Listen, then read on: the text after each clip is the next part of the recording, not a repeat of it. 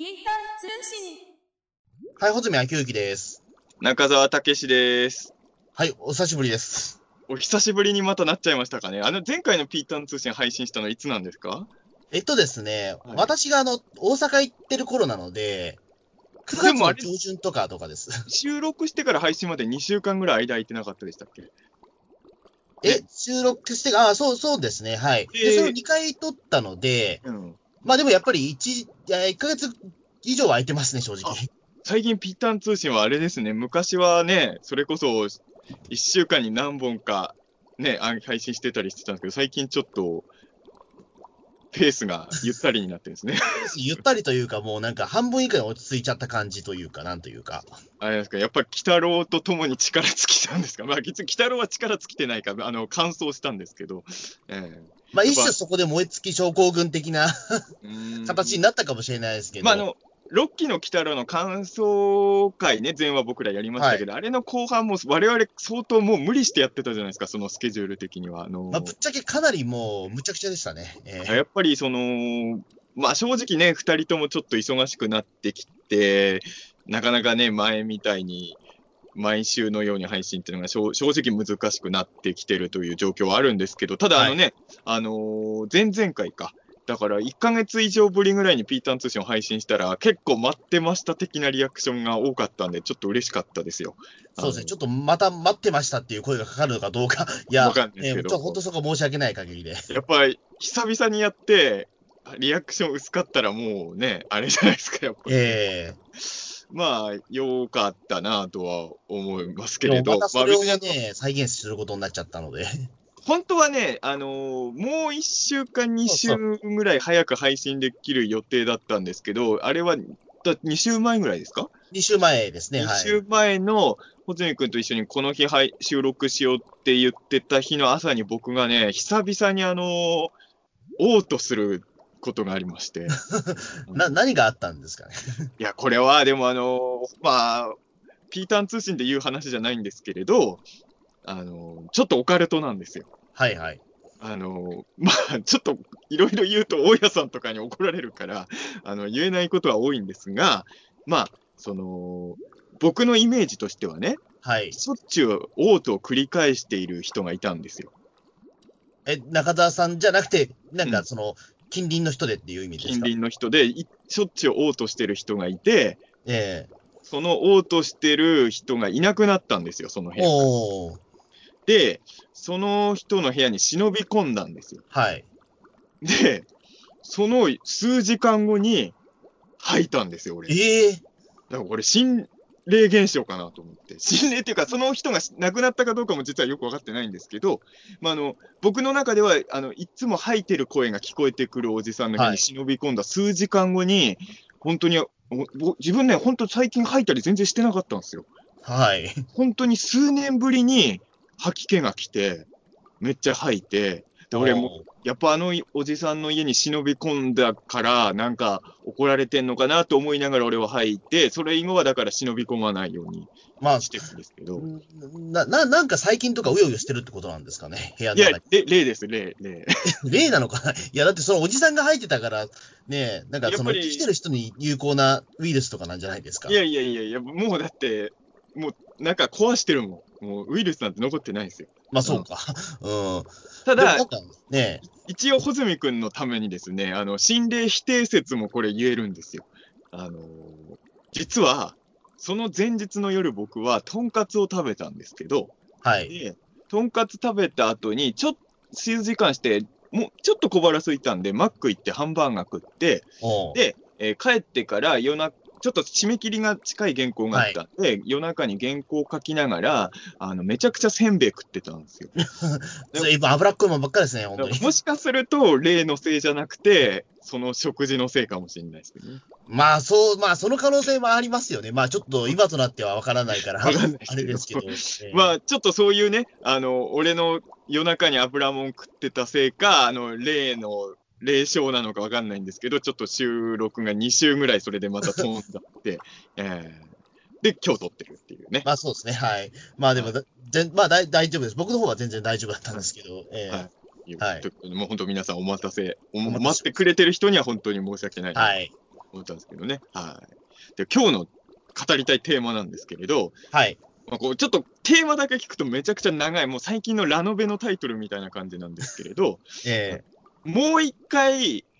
大もう一回 AKB48 が大ブレイクしてくれないと、俺は AKB ファンをやめられねえっていうね、えー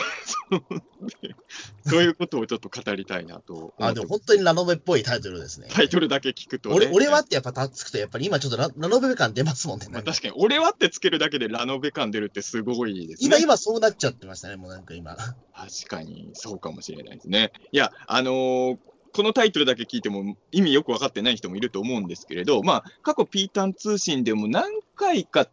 1回だっけやったのは1回だけかもしれないけど、AKB 会やったじゃないですか。あの、総選挙うん。の時にやったかな、確か。総選挙のなんか順位を予想するみたいなもんでしたっけ？そうそうそう。なんかサンリオ総選挙と AKB 総選挙を同時に語るっていうわけのわからない企画を3時間ぐらいやったんですよ。やりましたね。うんまあこれ2つテーマがあるから3時間かかったのはしょうがないという言い分もあるんですけれど、まああのまあやっぱり3時間ね、語っちゃうぐらい、やっぱ僕は48グループに対していろいろ思い入れもああるし、ファンなんですよ。で、やっぱりあのー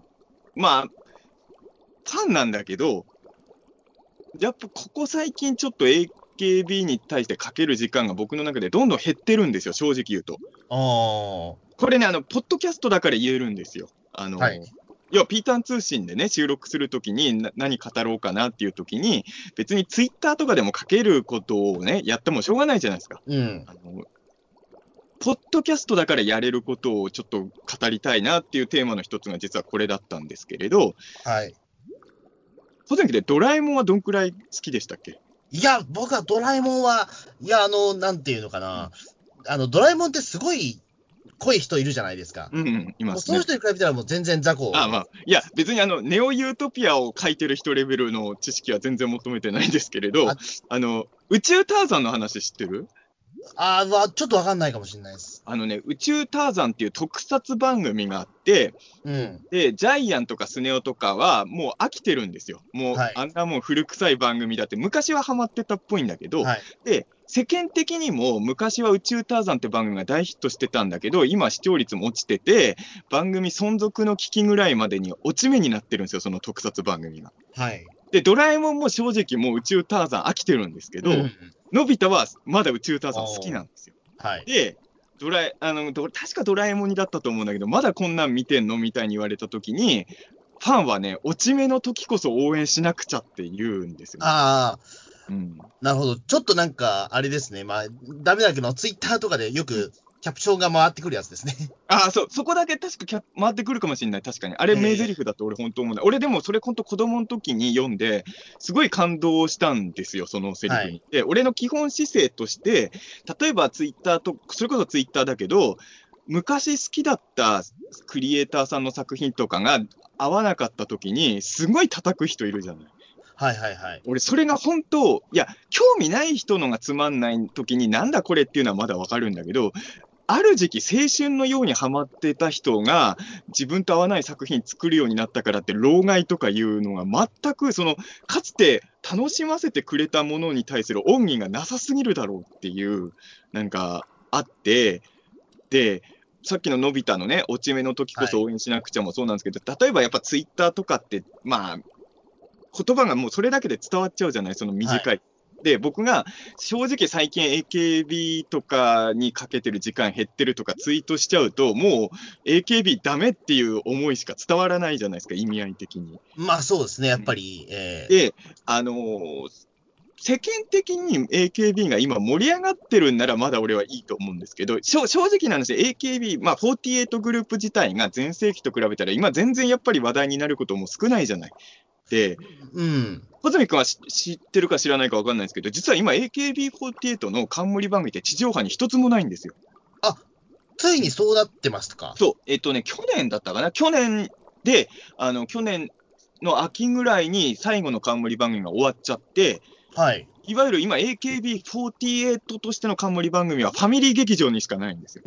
あなるほど、なるほど。緊急検証と一緒なんですよ、もはや。え扱いが。扱いが一緒かどうかは知えいや、らない。扱いが一緒とは思わない。そうじゃないとは思うけど、多分。ディレクターさんも一緒ですから、緊急検証とあの AKB のネモーズ版 TV はね。だからええ同じですよ、もはや、我々と。まあまあまあ、そう、まあそうなりますね、確かに。あのま中澤武史、山口えればピン太郎、飛鳥昭夫の3人が揃って出てる番組も緊急検証しかないじゃないですか。ええつまり AKB っていうのはオカルト三重視と同じなんですよ、今やもはや。今、今、そうなのか。いや、いや、どうだろう、それはわからまあ、ない。それは違うけど、ええ今でも言うてもね、まあ、なんある時期はね、もう本当にテレビつけたらいつだっているような存在だったじゃないですか。うんで、まあ、結構その、まあ、アンチも多かったけど、話題に上がることも多かったじゃない。はい。でも今多分 AKB、まあ、それこそ坂道とかの方が全然あるじゃない、乃木坂とか、欅なん。話題になってるのはそっちの方だったりしますよね。今、やっぱりその、なんか、何かのバラエティー見てもやっぱり、ええで、坂道の方は地上波にレギュラーまだあるからね、冠に。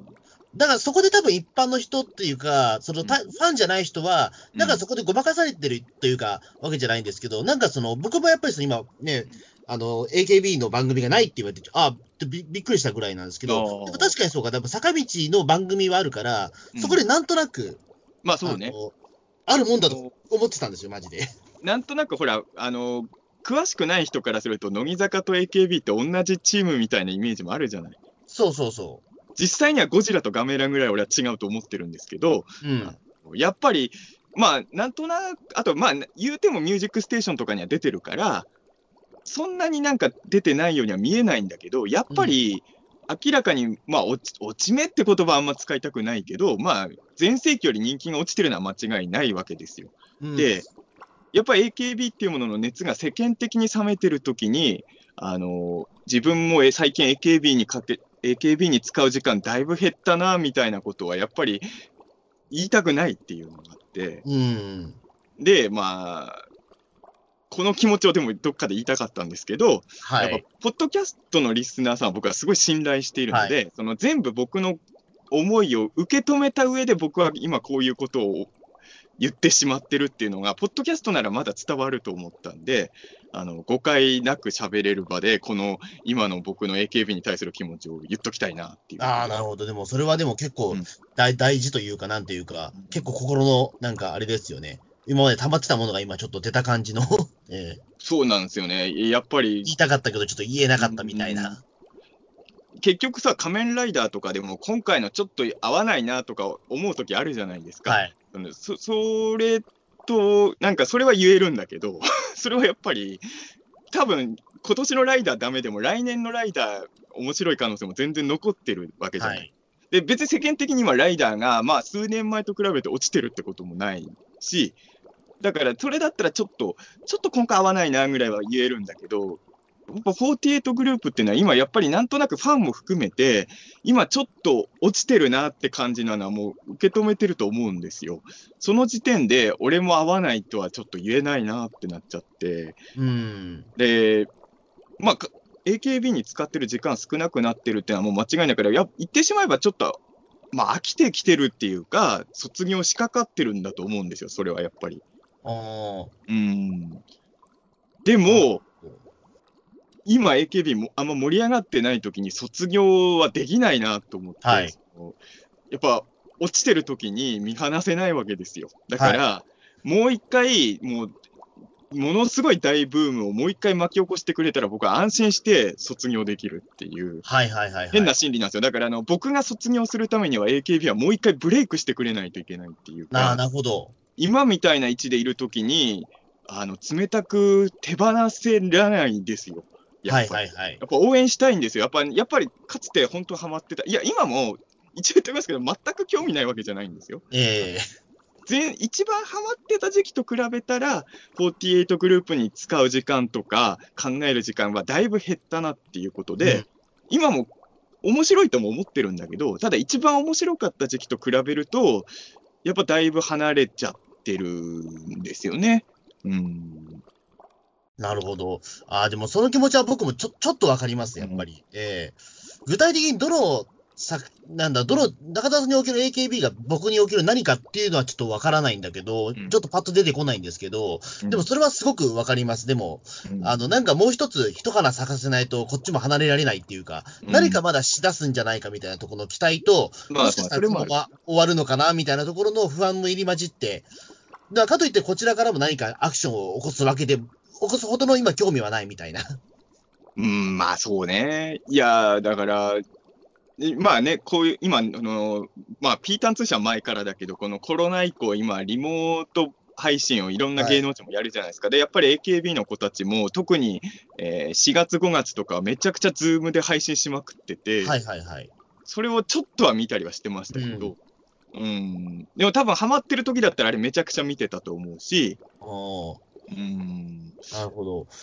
ど、どうなんですかね？例えばその、あ、まあ、ち僕、アニアニメとかは、僕の多分分かるところで言うと、アニメとかはなんかそういうのの繰り返しなのかなっていう気もするんですよ。いわいわゆるその新陳代謝的なものがうん、多いジャンルな気もするんです。アイドルも多分、そのいわゆる推し編みたいな言葉もあるから、うん結構その、移り変わりみたいなの結構激しいと思うんですよ、ファンは。ただね、あの、メンバーのどの子が好きとかは変わっても、俺はそもそも48グループのシステムが好きだったので、あその、要は、例えば僕からすると、一番の推しメン、まあ、入り口は違かったんだけど、まゆゆだったわけじゃないですか。はい。で、まゆゆが卒業したと同時に、もう面白くないってならないのは、やっぱああそこで起きてるシステムが面白いと思ってたから。はいでも、まあ、はっきり言えば、そこに対しても賛否あったんだけど、まあ、これはね、ファンの人も、そうじゃないよっていう人もいるかもしれないけど、結局48グループが面白かったのって、総選挙があったからなんですよ。そっか、今年はやってないですよ、ね。今年っていうか、もう、去年もやってないし去、年もやってないんでしたっけ、そういえば。そうそう。まあ、今年はまあコロナもあったから無理だろうと思ったけど、まあ、去年もやってないんで、うん。まあ、正直、もう二度と総選挙やらない可能性も全然あるわけですよ。それははいなんでやらなくなったかっていうのは、いろんな人が憶測で分析し、まあ、今年は分かりやすいけど、まあ、去年もやってないんで、まあ、あれが理由で総選挙やらなくなったんだみたいな憶測はネットにいっぱい出てるけど、何が正解か分からないんで、僕も何とも言えないんですけど、で総選挙自体、まあ、ある意味 AKB にアンチが多い一番の理由もあれにあったりするような気がするんですけど、でも、あれはやっぱ面白いシステムだったんですよ。あの、でまあ、多分、だからその世間的にどうなんだっていうふうな言われてた人は、でももうさすがに言ってないと思うし、うんまあ、言ってないっていうことはもうつまり、まあ、残酷だけどちょっと興味失っている可能性もあるんですけど。まあ、それもあると思いますけどね。うん。うんでもでも、、ええうん。まあ結局あれってさ、えまあその、仮に AKB がバトルものだとしたらですよ、はい。総選挙がなくなったっていうことは、早田がフラッシュビーム出す前に終わるんですよ、毎回。まあまあまあ、そうですね。毎回あれなんですよ、だからカレー食ってるとこで終わってるんですよ、今の AKB は。ああ。だから、その、やっぱり1位を決めるというか、その中で人気は誰だみたいなところとか、あのねも、もっと言うと、あの、前、その AKB 会でも話したような気がするんだけど、人気上位の子はそんな興味ないんですよ。ああ、まあなるほどね。あの、大体この辺の子らが人気あるっていうのはもうこっちも分かってるんで、総選挙がなんで面白かったかっていうと、今まで全くスポットライト当たってなかった人が急に下克上してチャンスをつかむっていうのを何度もあのシステムのおかげで僕ら目撃してるわけですよ。うん、うん。だから、まあ、あそこってもうね、48グループって今何百人いるから、その、はっきり言って、全くテレビとか出れないような子もめちゃくちゃいるわけじゃないですか。はい。で、その子たちが、なんか知んないけど、僕も気づいてなかったような魅力を発見したファンとかがいたおかげで、まあもちろん一人複数で投票とかもあると思うんですけれど、まああの総選挙っていうシステムがあるおかげで、急にちょっと注目されたりとか、あとメディアに出てる子に勝ったりとかするわけですよね。はい。でそういう下克上が今お、総選挙がなくなると、結局、なんとなく大人の選んだ人しか仕事取れないじゃないですか、基本的には。ああ、そうですね。だから、う未知なる競合がやっぱり見たいっていうところですよね。うんその、まあ、そのファファンとしては、その、うんえ M1 とかでもそうですもんね。だから、敗者復活からなんかその、あ勝ち上がってきた人とか、うん芸歴3年目のやつが急にポンと出てきたりみたいな。そうそうそう。ええだから、そうなんですよ。本当 M1 みたいなもんかな。そう。やっぱり、ね、今のところ知名度あんまりないけどとか、どこの事務所にも所属してない子とかが下克上を起こしたりとか、まあ、あと、まあ、残酷だけど、んすごいテレビ出てる人がめちゃくちゃ人気落ちたりとかね、総選挙の順位だけで見ると、とか、なんかそういうドラマがあったわけなんですよ、今までの AKB え総選挙やってない時期も、ファンはなんとなく、このやってることによって、来年の総選挙でこの子人気めちゃくちゃ上がるかもとか、ああ、これ原因で来年人気落ちちゃったりしたら、かわいそうだなとか思ったりとか、ちょっとその、バトルの天下一武道会のことを想像しながら1年間見守ってたんですよ、俺なんかは。はいはいはい。だけどもうそのバトルフィールドがないから、ただただ女の子がたくさんいるだけなんですよね。やっぱ、これファンからは異論あると思いますよ。あの、俺はでもそういうふうにやっぱ思っちゃって、女の子がいるだけだったら、別に48グループじゃなくてもいいわけじゃない。はいはい。それはだって芸能人の、女性芸能人の時に5万といるわけだから、うんその48グループしかなかったその魅力、使える武器が今ないから、そうすると結局、やっぱり AKB について考える時間がどうしても減ってしまうっていうのは。まあ、そうですね、確かに。まあ、もちろんだから、そのなんかめちゃくちゃその劇場とか行ってるようなファンとかって、うん多分その中で、あの、ひきらりと光るそのなんか、うん人を見つけたりすることができるかもしれないけど、うん試験はやっぱそう、そうじゃないじゃないですか。そうですね。やっぱりその、総選挙っていう特番があるから、そこで、うんあ、こんな子がいるんだっていうところでそこで知ったりみたいな。うんまあ、やっぱり M1 とかもそうじゃないですか。うん、普段から劇場行って、ね、漫才見てる人そんないないじゃないですか、やっぱりそうで。すね。でもやっぱりああやってね、あの年末必ずその大型特番でやって、うんで、それで、あの、まあ、正直知らなかったけど、この人面白いってなって、それがまあ1年間また続いたりみたいな。で、そこで新しいファンになってって、それでまたバラエティ番組とか出てきてっていうことが、今の AKB ではないってことなんですよね。そうですね。だから、M1 ってもちろん漫才も面白いんだけど、なんかサクセスストーリーがやっぱり感動というか興奮ポイントだったりするわけじゃないですか。うん。やっぱり、ただネタ見たいだけだったら、だってはっきり言ってさ、M1 ってさ、ネタ以外の時間めちゃくちゃ長いじゃない。長いですね。うん、だから、ネタ見たいだけなら M1 じゃない漫才番組見た方がいいんですよ、絶対。でも、えあ、この番組からブレイクする芸人というか、スポットライトが当たる芸人が出るっていうのがあるから、こっちもドキドキして見ちゃうので、ーはい。あれがないならね、正直普通の、あの、ビッグパレードとか見てた方がいいですよね。爆笑ビッグパレード見てた。まあでもそれも年1回ですもんね、あれ。まあ、それもネチですけど、年1回、漫才番組ない、ないですからね。まあ、今そもそも漫才番組あんまないけどそう、だ AKB の番組もないから、まあ、それはもう伝わりづらいんですよね。だからとにかくもう、世間にアピールするポイントが何もなくなってるっていう。だから結局、その僕はそのサクセスストーリーが好きだから僕、M1 も毎年欠かさず見てますけど、やっぱ、まあ僕、やっぱりまあ、エンタメの世界でぼサクセスする人を見るのがやっぱ好きなんでしょうね。ええうん、で、それがやっぱ一、まあ、それは自分もそういうことを目指してるジャンルでは動いてる人間だからだと思うんですけど、やっぱりそれが一番ドラマチックに感じちゃうから、まあ、本当はそスポーツもそうなんだと思うんだけど、やっぱり僕からするとサッカーとかの1位っていうのはピンとこないんですよ、遠すぎて。はい。まあ僕のやってる仕事って基本的には作家だと思うんですけれど、うん。まあ、サッカー視点からすると、サッカーよりは M1 とか AKB の総選挙の方が自分のフィールドにあ当てはめて感情移入しやすいあのチャンスをつかむ場かなっていう気はしあの、そうですよね。だから、その、AKB とかの場合だと、その、なんていうか、グループでやってるから、みんな、まあ、違うんだろうけど、うん。まあ、やっぱりその、やってることは同じになるじゃないですか、どうしても。ん。その、う同じ歌を歌うし、同じ踊りをするから、うんっていうところで言うと、その、その中で競争しなきゃいけないっていうのは、かなり、だから、その、うん。ねえ、あの、例えばその、単に、その作家とかで発行部数が多いとか、そういうところの競い合いではないわけじゃないですか。そうですね、そこではない。人のプレーもあるから、うん。一概には言えないんでしょうけども、ええ。基本はでもそこでフィールドで戦わなきゃいけないっていうのは結構な、あれですよね、ええ。そう大変だなとは思うんですよ。大変だと、まあやっぱ残酷だなとも思うんですけど、うん。でもまあそこがやっぱり、うん、一番自分としては物語として面白く見れるというか、うん、まああのやっぱり、まあ前の総選挙回でも話したと思うんですけど、もちろん可愛い女の子見るのは好きなんですけど、好きなんだけど、そんなに俺女の子好きじゃないんだなと思うことも多くて、結局さ、あの例えばさっきも言ったように、あのズーム配信、女の子の、はい。AKB の子のズーム配信とか見てたけど、大体のやつは5分も見てらんないんですよ。はおやっぱりまあ、言葉悪いけど、10代の小娘のトークなんて面白くないんですよ、大体。あ、まあ、それを言ってしまったらねっていう。いや、たまに面白い子はいますよ。でも、ええ基本的には見見れたもんじゃないわけですよ。うん。で、も、でもね、いくら情報量ないって言っても、レッドマンよりは情報あるからね。まあまあまあまあ。あの子らのトーえクだって。でも、レッドマンなら10分見れるじゃない、我々全然。10分どころか、ゴッドマンとか我々1時間普通に見れるじゃない ?DVD で僕ら。いや、俺はちょっと無理かな。えあ、そうなの？ゴッドマンはごめんなさい。ちょっと俺は30分で今ちょっと心折れるぐらい。マジか。いえや、えまあまあでも30分は見れるじゃない、ゴッドまあマン。30分は見れますよ。えで、まあ俺は正直 AKB のこのトーク、あの、個人、あの、芸人さんが司会やってる番組とか全然見れますよ。やっぱ芸人さんすごいんですよ。テレビ番組は見れるけど、AKB の子たちが自主的に配信してるやつで、30分見るのは俺は相当、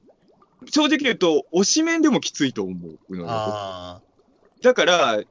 まあ、比較論が間違ってるかもしれないけど、怪獣と比べたらやっぱ女の子好きじゃないのよ、俺は。あ。うんうんうん。ゴッドマンは見れるわけだから。だっええてゴッドマンって本当に10代の小娘のトークより情報ないからね、あれ。はっきり言って。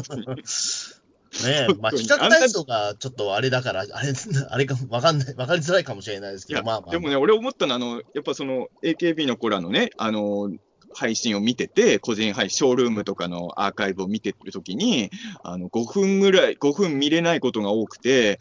その時にふと思ったのね、ゴッドマンだったら見れんのになーっていう時に、あ、俺って女の子実はあんま好きじゃなかったのかああ、なるほど。気づかされたんですよね、その時に。で、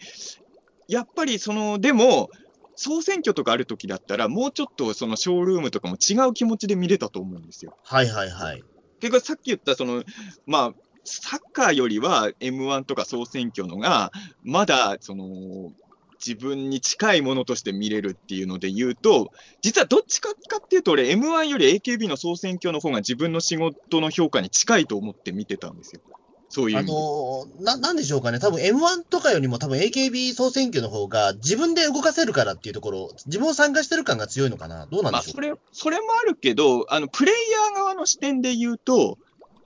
まあ、M1 っていうのは完全にネタの勝負じゃないですか。はい。だから、いい小説書けるかどうかみたいなとこなんですね、うん僕の世界に当てはめるなら。で、AKB の場合、さっき穂積君が言ったように、みんな同じ歌を歌ったり、同じ踊りをしたりしてるんだけど、総選挙で勝ち上がるのって、もちろん歌とか踊りも大事なんだけど、意外と SNS とかで、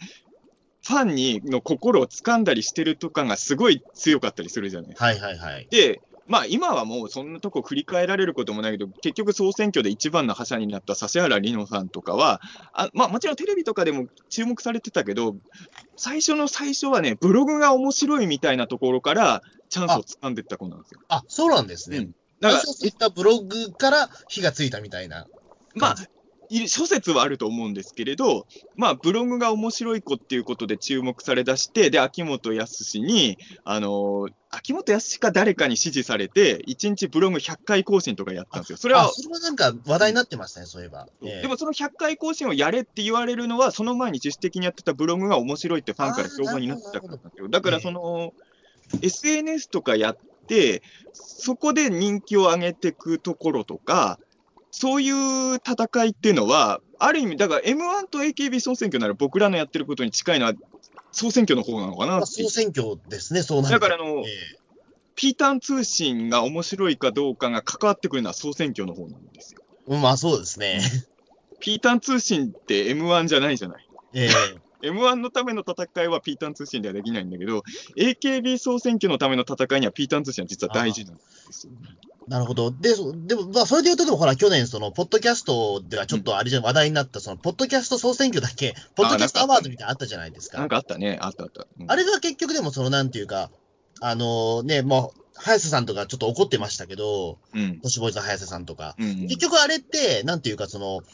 単に人気投票じゃないんですよね。いわゆるその、ポッドキャスト聞いてる人たちが選んでるんじゃなくて、うんその、いわゆる企業さんとかが選んだポッドキャストの上位10、あれ、企業なんだっけ？なんか審査員の人たちが選んだんでしょ？そうそう、審査員の人たちが選んだんですよ。あれはだからさ、難しいなと思ったのは、その、M1 の場合もよくさ、あのし視聴者と審査員の感覚がずれてるって怒ってる人結構いるんだけど、はい。M1 に関して言うとさ、まあ、それは芸人さんもいろいろいるから、い人によって意見は違うかもしれないけど、漫才師の人って大体の人は松本さんとか尊敬してるわけじゃないですか。ええあの人に認められたら嬉しいっていう人たちが審査員にいるから、正直、まあ、視聴者の人に評価されるより松本さんに評価される方が俺は嬉しいと思うのですよ。うん。そうじゃない人もいると思うけど、わかるけど、多分ポッドキャストアワードってさ、多分ポッドキャスト配信してる人がさ、この人に評価されたいって人たちが審査員じゃなかったってことでしょ、多分あれは。あの、佐久間信之さんとかいたらしいんですけど、審査員の中に。ああでも多分、ポッドキャストを聞いてる人、その配信してる側の層とは、多分ちょっと違うのかなというのもね、思うまあそうですね、ね。多分。ラジオのアワードじゃないからね。そう、ラジオ、単純なラジオのアワードではなくて、単に面白い番組が配信できたから、それで、なんだろう、あの、それで上に目指せるってわけではないというか、うん。だからそれはやっぱり、だからどちらかというと、やっぱりその、M1 タイプの、うん。しかもその審査員側が、ちょっとその、なんだよ、その他ジャンルの方からの人だったのでやっぱり差異が生まれちゃったと思うんですよ。あれですよ。だから、あの、舛添さんが審査員やってた漫才の番組みたいなもんですよ。ああ、そうそうそうそうそう。あの、太田さんが切れたっていうやつですよ。ええ多分そういう感じだったと思うんですよ。ポッドキャストアワードは多分えね。ええ僕僕も別にポッドキャストアワードをそんなちゃんと調べたわけじゃないんで、イメージで語ってますけど、そうですね。うん。た多分まあ、誰が審査員だったら、ポッドキャスト、俺、別にそんなにポッドキャストの界隈を知ってるわけじゃないか分かんないけど、ちゃんと評価、ポッドキャストやってる人が、この人に評価されたら嬉しいっていう人が審査員にずらっと並んでたら、視聴者人気とずれてっても、少なくとも配信者は怒んないと思うんだよね。そうですね。うんまあ、それがだからね、でも、言ってしまうとみんな、その、ポッドキャストをやる、うんあ、の、なんか目標とかもバラバラだから、うん、そこは難しいと思うんですよね。その、まあねね、なんか、あ合わせるのって多分。まあ確かに。多分、タモリさんぐらいじゃないと多分、ああ。あの、多分うまく取れないと思います。多分誰も文句言わないレベルだと多分。タモリさんだタモリしかないと思う。確かにタモリさんだったら、ポッドキャストのポの字も知らなくても、タモさんに評価されたんならしょうがねえかってなるわな。確かにね。そでもタモリさん全部聞かなきゃいけないから大変ですよね、そうなると。そうなんですね。そんなひ、太田さんならやってくれんじゃないですか。あのわけのわかんないラジオもずっと聞いてる人だから。そうですね。だから、あの、爆笑問題、太田さんとタモリさんと、あともう一人ぐらいいたくれたら、あの、ポッドキャストアワード、すごいやる価値あると思うんですけど。確かに。それは俺で別に、ポッドキャストうんぬんじゃなくて、そのメンバーに聞いてもらえるんなら、なん何の大会でもいや、ポッドキャスト、僕もそのメンバーだったら、ポッドキャストにないものを多分用意しちゃうと思いますね。うんまあまあね、確かに。まあでも、まあそうなんですよ。だからそういう、でもまあ、ポッドキャストアワードはね、ちょっとそういう意味ではうまくいったかどうか俺は何とも言えないけれど、基本的に大会ものっていうのはやっぱり自分は好きなんですよ。はい。だからやっぱり、で、まあもちろん可愛い女の子は見てて楽しいと思うんだけど、やっぱ5分と見れたもんじゃないわけなんですね、普通にしてたら。はい。で、なんとか女の子たちをも見てて可愛いと思う気持ちと、面白いっていうものを両立させようとした時の、うん結構一つのいい成功例として俺は AKB はいいとこまで行ってたとずっと思ってたんですよ。で、僕がやっぱり AKB について考える時間がどんどん減ってきてるの理由を考えると、いやーやっぱり総選挙がなくなったことなのかなっていうのは思って、で、まあ、おそらく、まあ、二度とかどうかわかんないけど、総選挙ってのはしばらくないと僕は踏んでるんですよ。来年もやらないと僕は思ってるんですね。そうなると、うーん、なんかね、ちょっと僕としては、どう楽しめばいいのか分かんなくなってきたぞ。どうなんですかね。まあ、中田さんってその劇場とか行かないんですよね、多分。ほとんど行ったことないですね。だから、はっきり言って僕は、えあのよく誤解されるんですけど、48グループとかアイドルに対してはものすごいライトファンなんですよ。うん。なんかあの、要は、AKB のさ、テレビとか出てない、それこそ総選挙であの100位に入ってない子の名前知ってる人が世間的にあんまいないじゃない。はい。で、それを数人言えるだけで、なんか、興味ない人はすごいマニアックだとか言うんだけど、大したことないんですよ、そんなもん。ええうん。別にドリームギラス知ってるぐらいなんですよ、俺のうん AKB。怪獣の世界で言えばね。ドリームギラス知ってるからって、俺とかオズンクはすげえってならないじゃない。まあ、もうそうですね。うん。だから、俺の48グループの知識なんて本当そんなもんだし、すごい浅いファンなんだけど、まあ、浅いファンだからこういうちょっとその、世間がも盛り上がってない時に同じぐらい俺もやっぱ離れちゃってるっていうのがあるんですよね。き多分劇場通ってる人は今でも面白いポイントいくらでも上げれると思うんですけど、うん。そうですね。まあ、そこで言うと僕多分ガルパンがちょっと近いのかもしれないですね、多分。ぶっちゃけで言うと僕多分、その、えっ、と、まあ、その、アニメの舞台になってる茨城県の大洗っていうところがあるから、逆に言うと今、ファン続けられてんのかなっていうところはちょっとあるんですよね。単に、いや、だからやっぱりその、ね、あの、劇場、その、なんていうか、テレビシリーズ12話と、うんあと、まあ、劇場版1本と、まあ、うん今、その、最終章やってる、うんあの、2年間に1本しか作られないやつ、でもで、やってたら、多分、興味すぐ失っちゃうんですよね、そこやっぱり。おーだって2そうなん年間に1個しかだって、その、動きがないわけなんですよ。公エヴァンゲリオンよりはいいじゃない。まあ、エヴァンゲリオンよりはいいけど、でもエヴァンゲリオンはやっぱりそのね、もう社会現象なんだからファンたくさんいるじゃないですか、やっぱり。ガルパンもいるけど、ままあ、ガルパンもいるんだけど、やっぱり2年間に1回しかないぞっていう風になったら、なんか生きてる感覚というか、そのコンテンツが生きてる感覚がちょっとしなくなるんですよね。確かにねな。んかその2年後にむくっと起き上がるみたいな、それまで全部眠っちゃってるみたいな。ピピーターンやっぱりちょっと続かないじゃないですか、人間として。ピーターン通信だって1ヶ月空いたのはギリギリ待ってくれたけど、2年後配信しても誰も喜んでくんないですよ。そうそうそうそう。うんあの、だからそれってやっぱりちょっとコンテンツと長生きさせるためには、常に何か、ここにどんとなんかその、神社みたいなものが立ってないと厳しいんだなっていうのは、ー結構俺感じてて、僕もやっぱりその大洗っていう場所がないと、多分ガルパンここまで長く興味持てないなっていうのはあるんですよね。おま、まあ、なるお祭りができる場所があるみたいな。そうですね。だからファン、ファン同士の交流ももちろんその楽しみであーまあ、はあるからでもそれもあるかな。そう、だからやっぱりそこで集まれる場所っていうのがあって、それまで用意しないと、長期コンテンツってやってらんないと思うんですよね。例えばさ、我々の好きなもんで言うと、ゴジラは10年間ぐらい休みがあったわけじゃないですか、本当に。何にもない10年間が。でも、俺の中ではあの10年間、ずーっとゴジラはエンタメのトップにいたんですけど、ただ、まあわかんないですよ。これ歴史のたらればだけど、その間、ゴジラファンの人たちの交流が一切なかったりとか、イベントとかも全然なかったりとか、本とかも出てなかったら、果たしてあの熱が続いてたかどうか、もしかしたら怪しいかもしれないよね。そうなんですよね。うん何かしら動きがないと、ちょっと、あと公式側からなんか出てこないとっていうのはあると思うんですよね、多分。確かに、どんなに面白いものでも全く動きがなければな、確かに。うん、それでやっぱり続くのって結構大変だとは思うんですよ結構ね、ファンも維持す、気持ちを維持するのは確かにそうなってくると大変かもしれない。うんで、やっぱりだからそのね、ガルパン、まあアニメもそうなんですけど、大体その移り変わりめちゃめちゃ早いんですよね、やっぱり。うん。あの、今これが、もうだってアニメなんて3ヶ月1本かか、っていうか3ヶ月にだってそれで変わっちゃうわけですから、総変わりしちゃうから、そうだね。あの、全部それ興味持って、え、な、なん、この先じゃあ10年間はファンでいるとかって、やっぱ無理ですもん、やっぱり。まあ、普通はそうだよね。いや、だからね、3ヶ月に1回見て、あ、これめちゃめちゃ面白いなって思って、そこの3ヶ月ハマるんだけど、そううんその、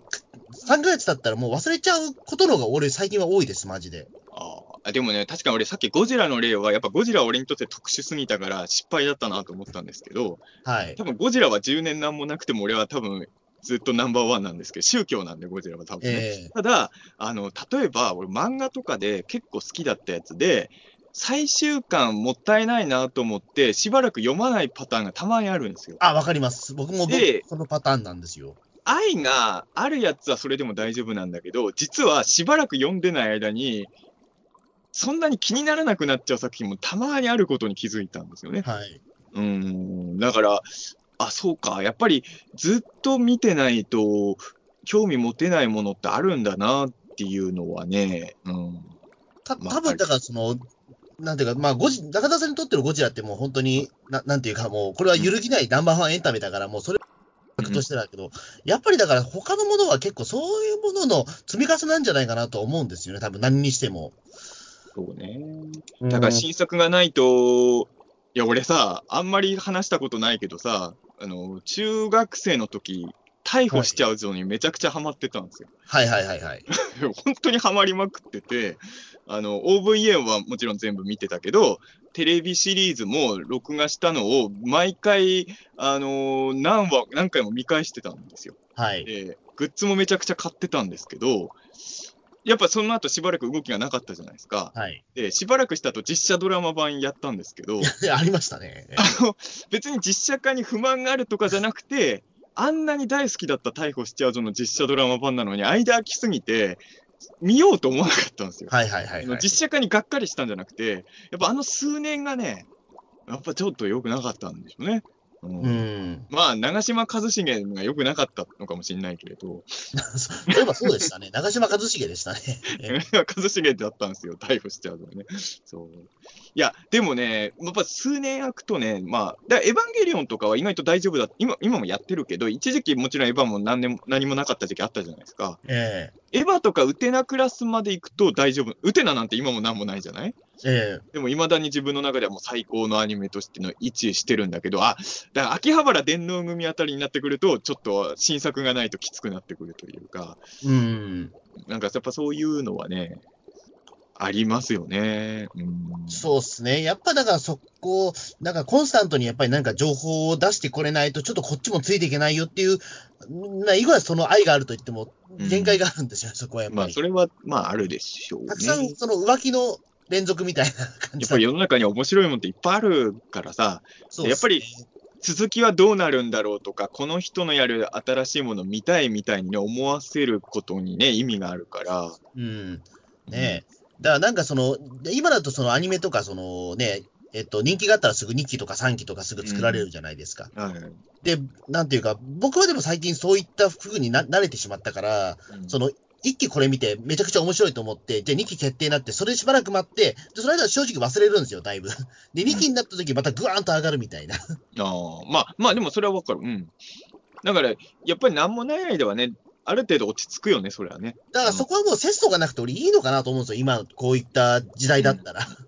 なんまあただか動きがあった時またちょっと寄りついてればいいのかなみたいな。今ここはクールダウンしてるけどみたいな。まあ、すなんだかんだで、僕は俺ももう一回そう、ただね、総選挙の難しいところは、はい。前、やっぱ、穂積君とか見たことあるかわかんないけど、テレビで総選挙見ても大して面白くないでしょあのーなんていうんですか、まあ、もちろん見たことはあるんですけど、なん、なんていうのかな、確かにどこで盛り上がればいいのか全然わかんなくて、やっぱり知らない女の子なんですよ。それ当たり前だと思う。俺、うんよくあれテレビでやってんなって俺も見てて思ったもん。あの、まあまあ視聴率良かったのが本当不思議でしょうがなくて、結局、総選挙面白がるためには、その人の個性ある、あの、そういう意味では M1 のがまだいいんですよ。見やすいんですよ。M1 はうんべっちゃけ出てる人の個性わかんなくても、まあ、面白いかどうかを自分なりに判断すればいいじゃない。はい。結局総選挙っていうのはある程度キャラクターを知らないと楽しめない戦いだから、完全に離れちゃうと、数年後に総選挙やられても、多分戻れないとは思います、ね。ああ、うんそうなんですよね。だからなんかそのやっぱ、なんだろう、生放送っていうのもあるからなんでしょうけども、やっぱりその、こっちも情報が整理しきれないんですよね。うんでそこで言うとなんかその、ほら、あの、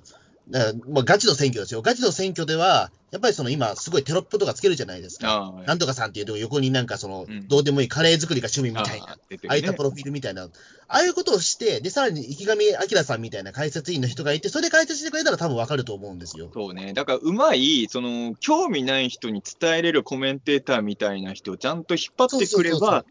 いいと思うんだけど、そしたらエンタメとして俺すごい成り立つような気はしますけど。少なくとも俺がテレビで見たやつに関して言うと、そういうゲストの人がいたようには俺には思えなか。まあそういうふうにするためにタレントさん呼んでんだろうなと思うけど、そのタレントさんがそういう効果を出してるかっていうと、俺からすると思えなかったのうん、で、正直そうなんですよね。うんだから知らない女の子のなんかその、よくわかんない対決を見させられてるなっていうのは。あの、テレビではできないけど、次に AKB の総選挙やるときはもうニコニコの裏配信でいいから、中澤武史とガイガン山崎の二人で、あの、体重に例えながら全部解説するっていうのはやりたいなと思って。あの、ガイガンさんも勝手にやればいいん、じゃないですか、もうそうなっちゃったら。俺の周りの数少ないさ、怪獣と AKB どっちもわかる人ってガイガンさんだからさ、えこの間もさ、ずっとそんな話をしてて、えはい。でもやっぱり、まあ、これは怪獣オタクにしか伝わらない話になっちゃうけど、世間一般にそれができる人をね、やっぱ見つけてこないと、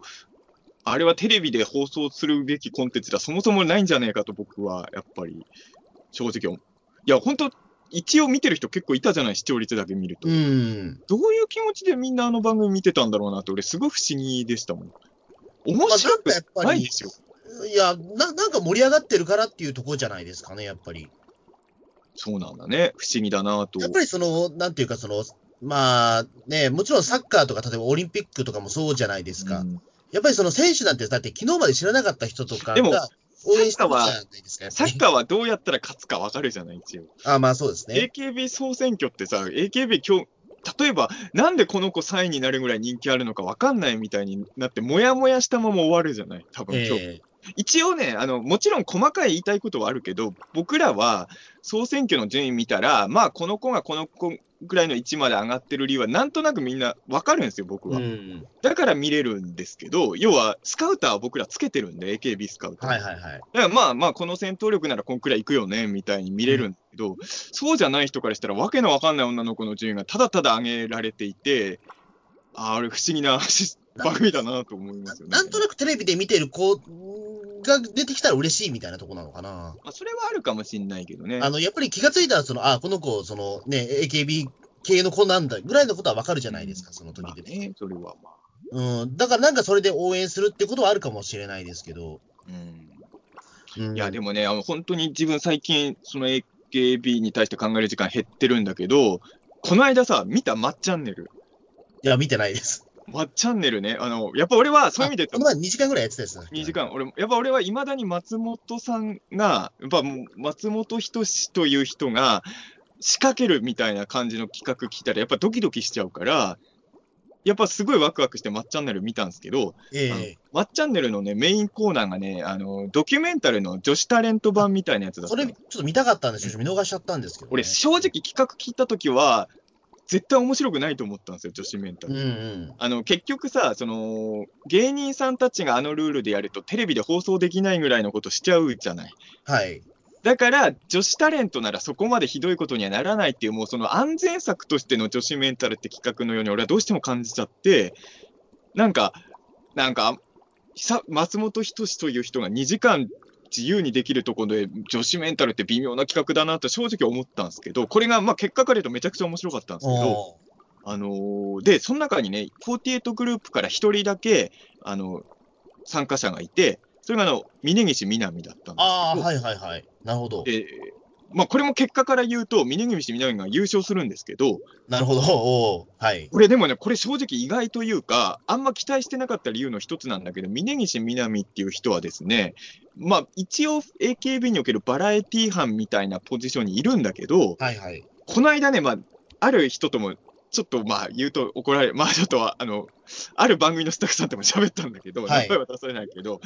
峯岸みなみっていう人は、AKB、まあ本人も気づいてると思うんだけど、本 AKB グループ内で思われてるほど、バラエティで爪痕残せるタイプでは俺ないと思ってたんですよ。うんうんうん。そんなに言うほど、面白いってことできる子ではないんですよ、実は峯岸俺の中では。で、ああいうその笑わせ合いみたいな場合言ったら、かなり辛いことになると俺は思ってたんですよ、正直。はい。かなり峯岸みなみの笑い能力を過小評価してたんですね。はいはい。そしたら、ん？どそれこそやっぱ、あの、一本グランプリみたいに裏、裏で見てる松本さんが、めちゃくちゃ峯岸みなみを褒めるんですよ。峯岸ええなーみたいな感じのことをちょくちょく言って、周りの芸人さんたちも、最終的には峯岸みなみを応援しだすんだ。ほうほうほう。峯岸頑張れみたいになってて、なんか芸人さんたちが。で俺、その時に、あの、これがあの、えドキュメンタルと一緒で2回笑うと退場になるんですね。はいはいはい。で、え、出演者たちが、最後のね、数十秒で、残ってる人全員で峯岸を笑わそうとしてるんですよ。これなぜかっていうと、はいはい勝ち残っちゃうと、これ多分峯岸優勝になるなってみんな察しちゃったんですよ。うんうんで峯岸はもうすでに1回笑ってたから、もう1回笑ったら峯岸退場になるから、これは何としても峯岸を退場させなきゃって言って、残ってる女子タレントが全員で峯岸を笑いにかかるんですよ、か後半。えでそれを見てるときに、俺、久々に、2、3年ぶりに、心の底から AKB の子、頑張れって思いましたんですよ。総選挙以来、久々に俺、AKB の子に頑張れって、この間の峯岸みなみで思いました、あ、でもそれはでも確かにでも、なんかドキュメンタル僕も好きでやっぱ見るから、あれなんですけど、やっぱその最後のあたりとかやっぱ応援しちゃいますよね。そうね正直そんなに興味がないお笑いタレントでも、うん応援しちゃうとこありますもんね、やっぱり、ね。やっぱドキュメンタル自体がいいシステムなんだけどさ、うんいや、でも、まあ、その時に久々に、あ、俺ってやっぱり、まあ、正直言うと僕、峯岸みなみというメンバーをさっき言ったように過小評価してたのもあるけど、そんなに48グループの中で愛情を持って見てるメンバーじゃないと俺は思ってたんですよ。はい。でもなんか見てる途中で、どんどん峯岸みなみが好きになってきて、あの、峯岸みなみが笑いをこらえてる顔がめちゃくちゃ可愛らしく見えてはあ、はあはあ、なるほど。うん、で、なんか、あれ、俺、こんなに峯岸みなみ好きだったかなっていうぐらい、本当最後の方は、もう最後優勝した時俺は心の底から良かったなと思って。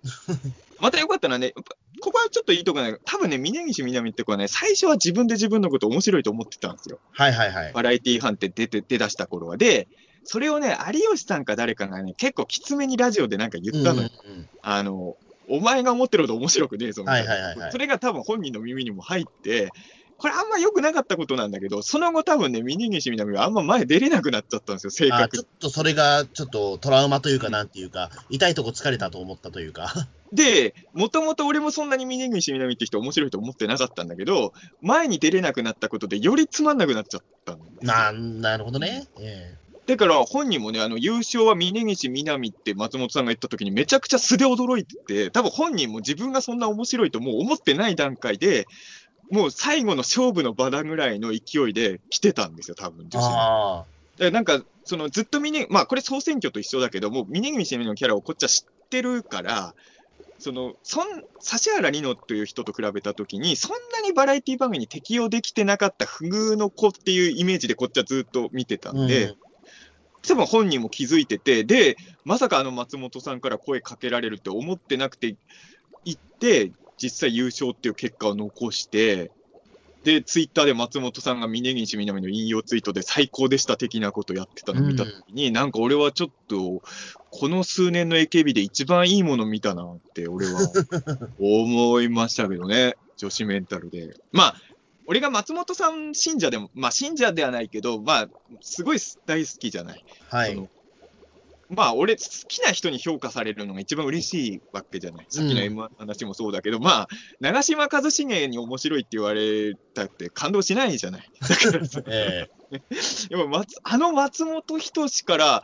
ダントツの優勝ってひ、峯岸みなみが評価されるような時代が来るとは思ってなかったから、ちょっとね、本当にあれは感動しましたね。久々の AKB 感動エピソードでしたね、あえれ。なるほど。ああ。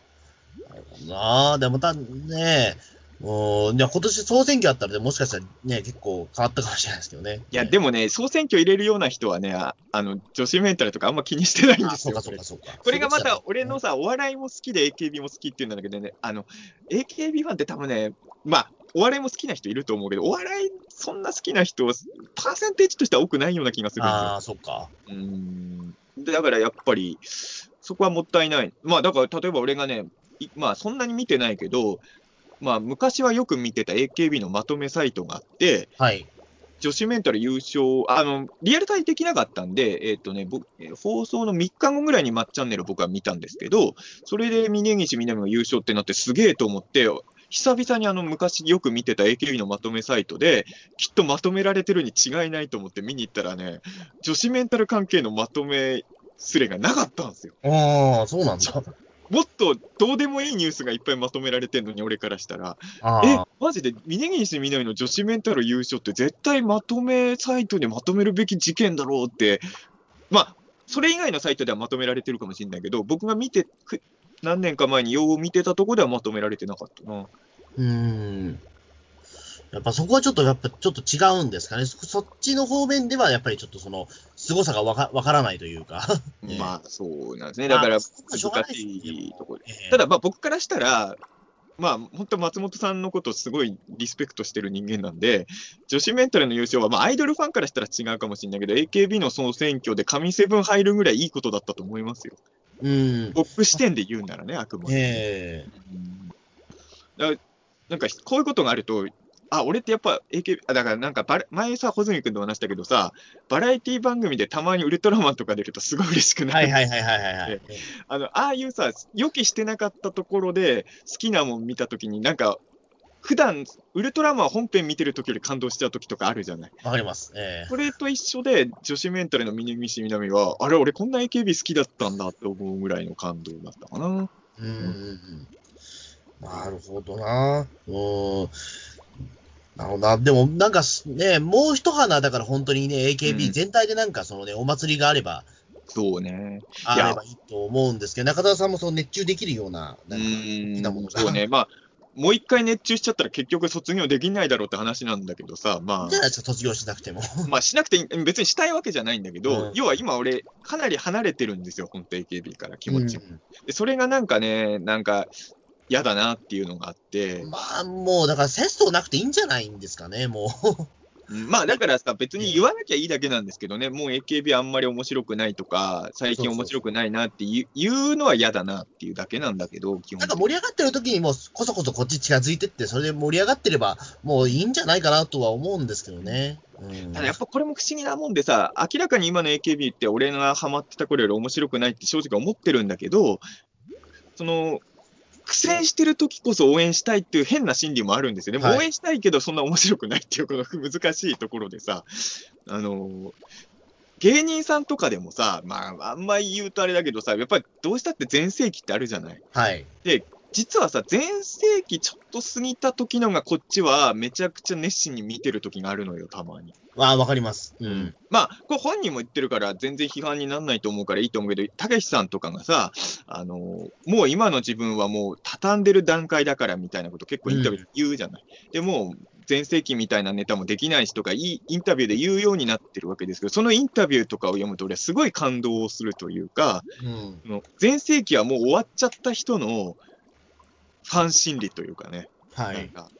む昔みたいにはできないけど、なんとかこの世界で自分のやれることを残していきたいみたいなものが好きなんですよ、僕。あの、はい。全然例え違うかもしれないけど、秀吉の晩年ををドラマで楽しめる人なんですよ、僕は。はあ、はあはあ、なるほど。あの、うちの母ちゃんは、はい。あの、光秀を倒したあたりから、大河ドラマとか、あのな12時間ドラマとか前テレ東でやってたじゃないですか。はい。光秀倒した後、秀吉見るのうちの母ちゃんやめるタイプなんですよ。ああ、だその後はもう、だから、うん順調だからってことですか？順調っていうか、あの、まあ、出世とかで言うと順調なんだけど、要は人間、まあドラマ上はさ、じ現実は知らないけどさ、ドラマ上はさ、光秀討つまでの秀吉ってすごいいい人に描かれるじゃん。はい。でその後の秀吉ってやっぱちょっと、人間としては堕落したように描くじゃない、ドラマは。うーん、まあ、史実がどうだったかわからないけど、まあでもそうなりますよね、やっぱり。でそのやっぱヒーローじゃなくなった秀吉をううちの母ちゃん見れないんですよ。ああ、なるほど、なるほど。うんだからその、でも俺はそっちはそっちは好きで、なんかもうヒーローじゃなくなっちゃった秀吉の出世会、出世物語が終わった後の秀吉の晩年の話とか見るのもすごい好きなんですよね、それはそれは。そうですね。そこはまたそこで人間味があるような気しますけどね、すごい。だから、なんかそこをスポットライト当てたら俺総選挙でやんなくても面白くなると思うのは、今のどうやれば上に上がれるかわからない AKB のメディアあんま出れてない、こう、スポットライト当てたなんかを作れれば、まだ AKB で面白いことできるような気は、俺はしちゃうんですけど、まあ、それは世間受けするかどうか知らないですけど、そうですね。世間受けするのってやっぱりちょっとどうすればいいのかっていうところ難しいっすよね、マジで。でもね、多分その、い2、3年前に AKB 入った子って、まだ AKB がすごいメディアの見て、すごい絶大な力持ってる頃に入った子じゃない。はい。で、入ってちょっとしたら、もうテレビから地レギュラーとかなくなってるとかいうところにいる子たちの、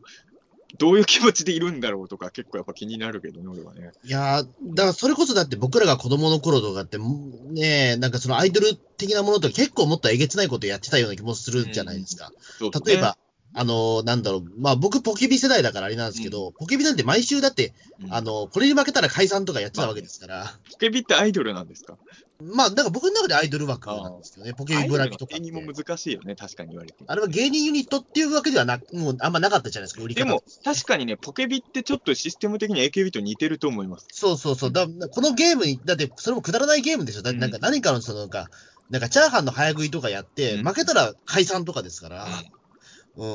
ねああいうくだらないゲームで千秋がね、泣いてね、その、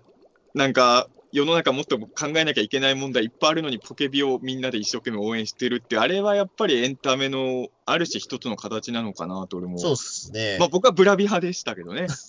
まあ、ブラビもね、だから同じようなことやってたじゃないですか、やっぱり、まあね。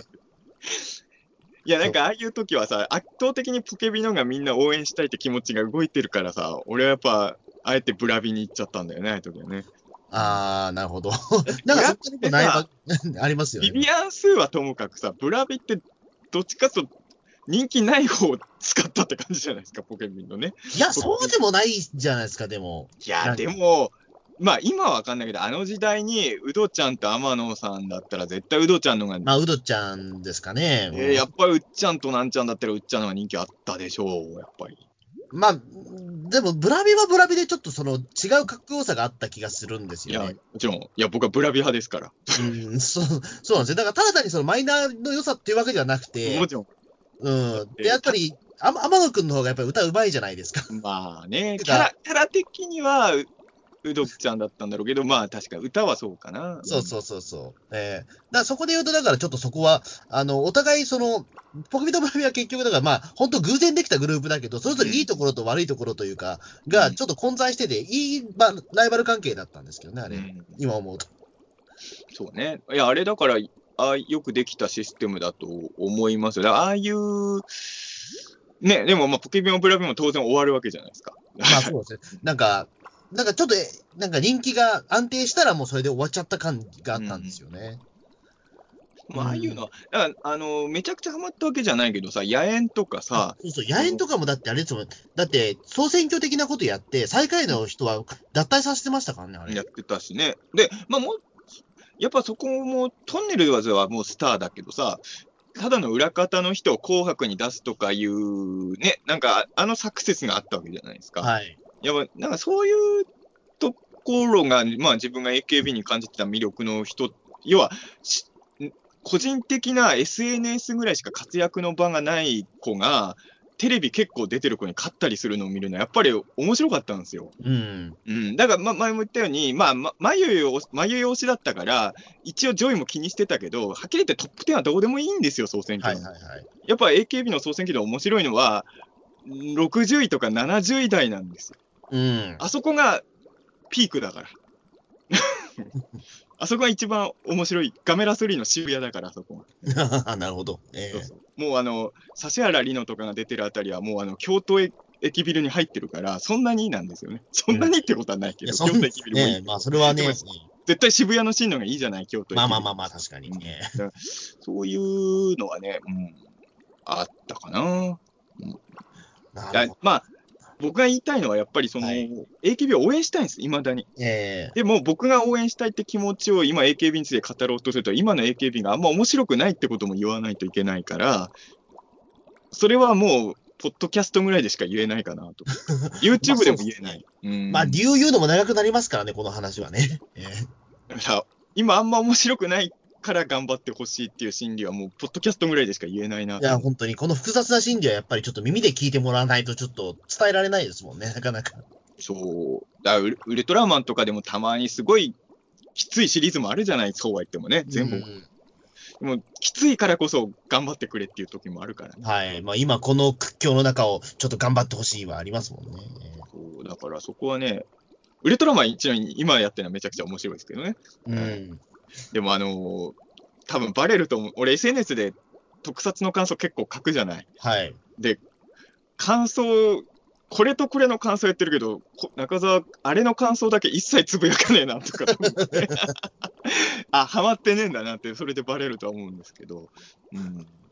まあ、まあ、まあ、そうそう、まあ、そういうもんでしょう、でも。そうそう。あえてね、あの、ダメだったとは言いたくないけど、まあ、それは。うんうん。何でもかんでも褒める人が果たしていいのかっていうと、そうそうじゃないですからね。俺もそれは全然思わないんで。そう。うんで、俺は本本心でやっぱり今の AKB は、も元 A、元っていうか今もファンだけど、まあ、ファンとしても今の AKB はやっぱそんなにエンタメとして面白くないなってやっぱ感じてて、でもやっぱり応援したいって気持ちが、まあ本当この間の女子メンタルの峯岸さんみたいに応援したいんですよ、心の底から。久保里音頑張れってやりたいんですよ、本当はね。ええなかなかそこが、うーん、な、な、だ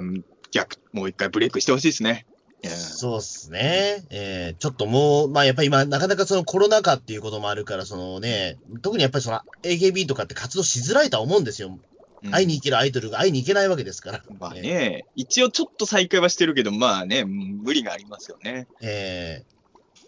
なんか、ちょっとね、逆転してほしいなとははい。思っているというね、え話でした。そういう話でした。じゃあどうも、はい。まあそんな感じですかね。はいはい。そんな感じです。はいありがとうございまし。た。